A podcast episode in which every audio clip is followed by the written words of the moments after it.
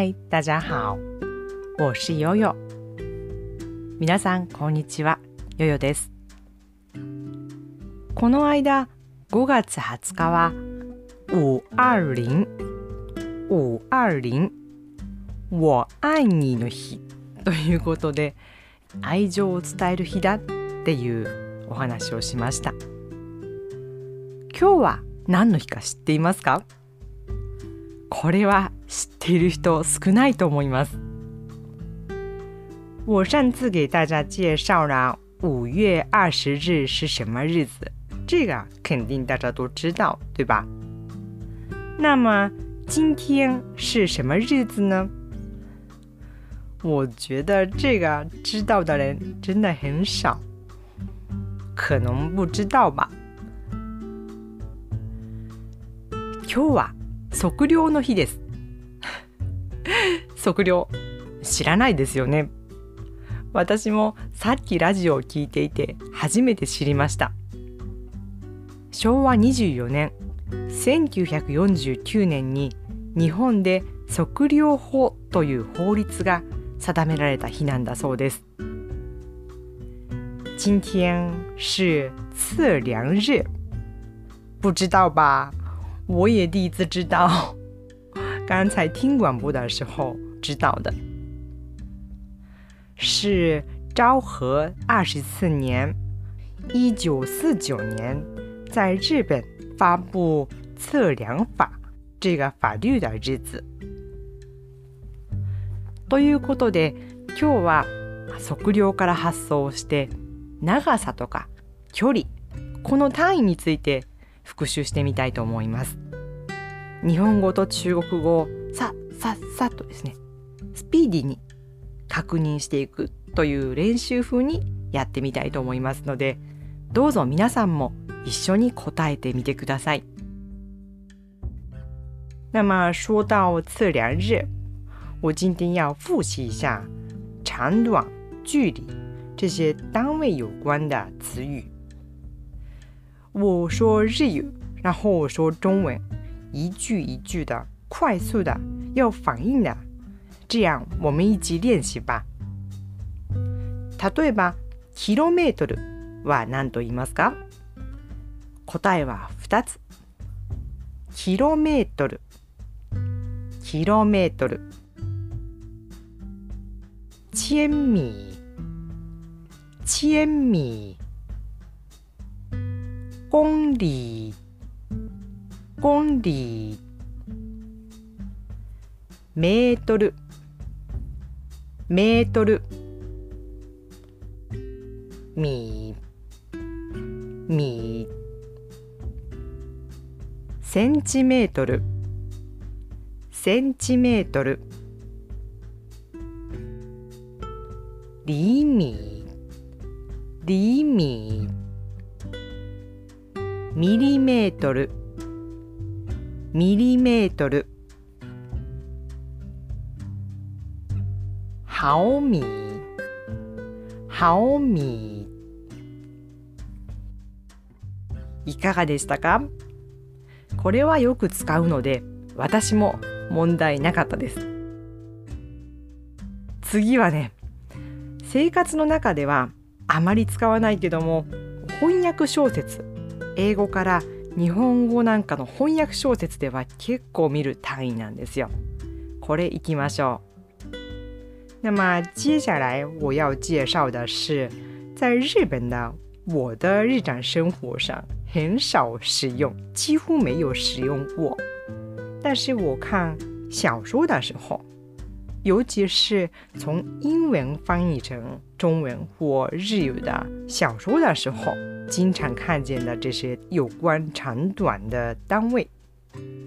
好，那开始吧。印记，印记。英寸，英寸，feet フートインチ。インチ。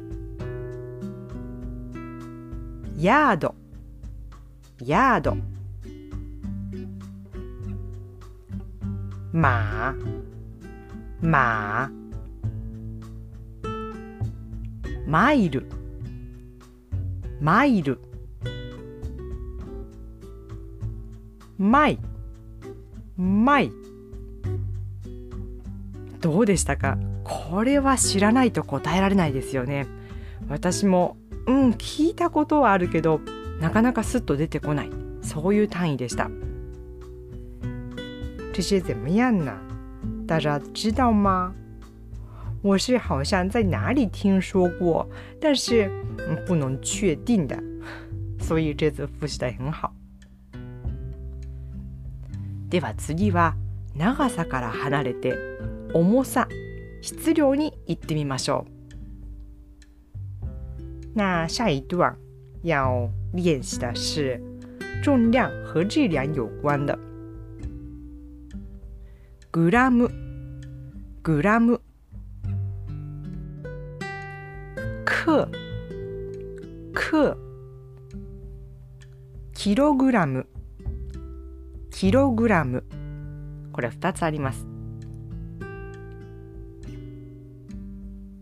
千克、千克、公斤、公斤。うん、これどちらも使いますね。例えば体重を言うときは、うん、私は公斤を使うことが多い。で食品の重さ食品の重さには千克千克これ見たことありますね。ネイティブの方に聞いてもどちらも使うというふうに言います。そして次。トン。トン。吨吨ここで一つとっても中国語らしい単位を紹介します。そう「斤」です。先ほどキログラムの時にも出てきたんですがこの「斤」という単位中国で買い物をすると野菜を買ったりお肉を買ったりとってもよく出てくるんです。なのでぜひ覚えておいていただきたいんですが「いい斤」「いい斤」というのは 500g のことですなので「两斤」「两斤」で 1kg 两斤相当于一公斤。两斤相当于一公斤。これを覚えておいてください。時々体重の話をしている時に「我有一百斤」「我有一百斤」って言ってる方を聞いて「え？100キロ?」とかっていうふうになんだかこの100という数字にインパクトがあって驚いてしまったことがあるんですがよく考えると100斤は50公斤50公斤なのでああそのぐらいですよねとなった思い出があります今日は測量の日にちなんで長さそして重さに関する単位について一緒に練習してみました。いかがでしたか？好吧，那么今天就说到这里，希望对你的学习有帮助。下次再见，拜拜。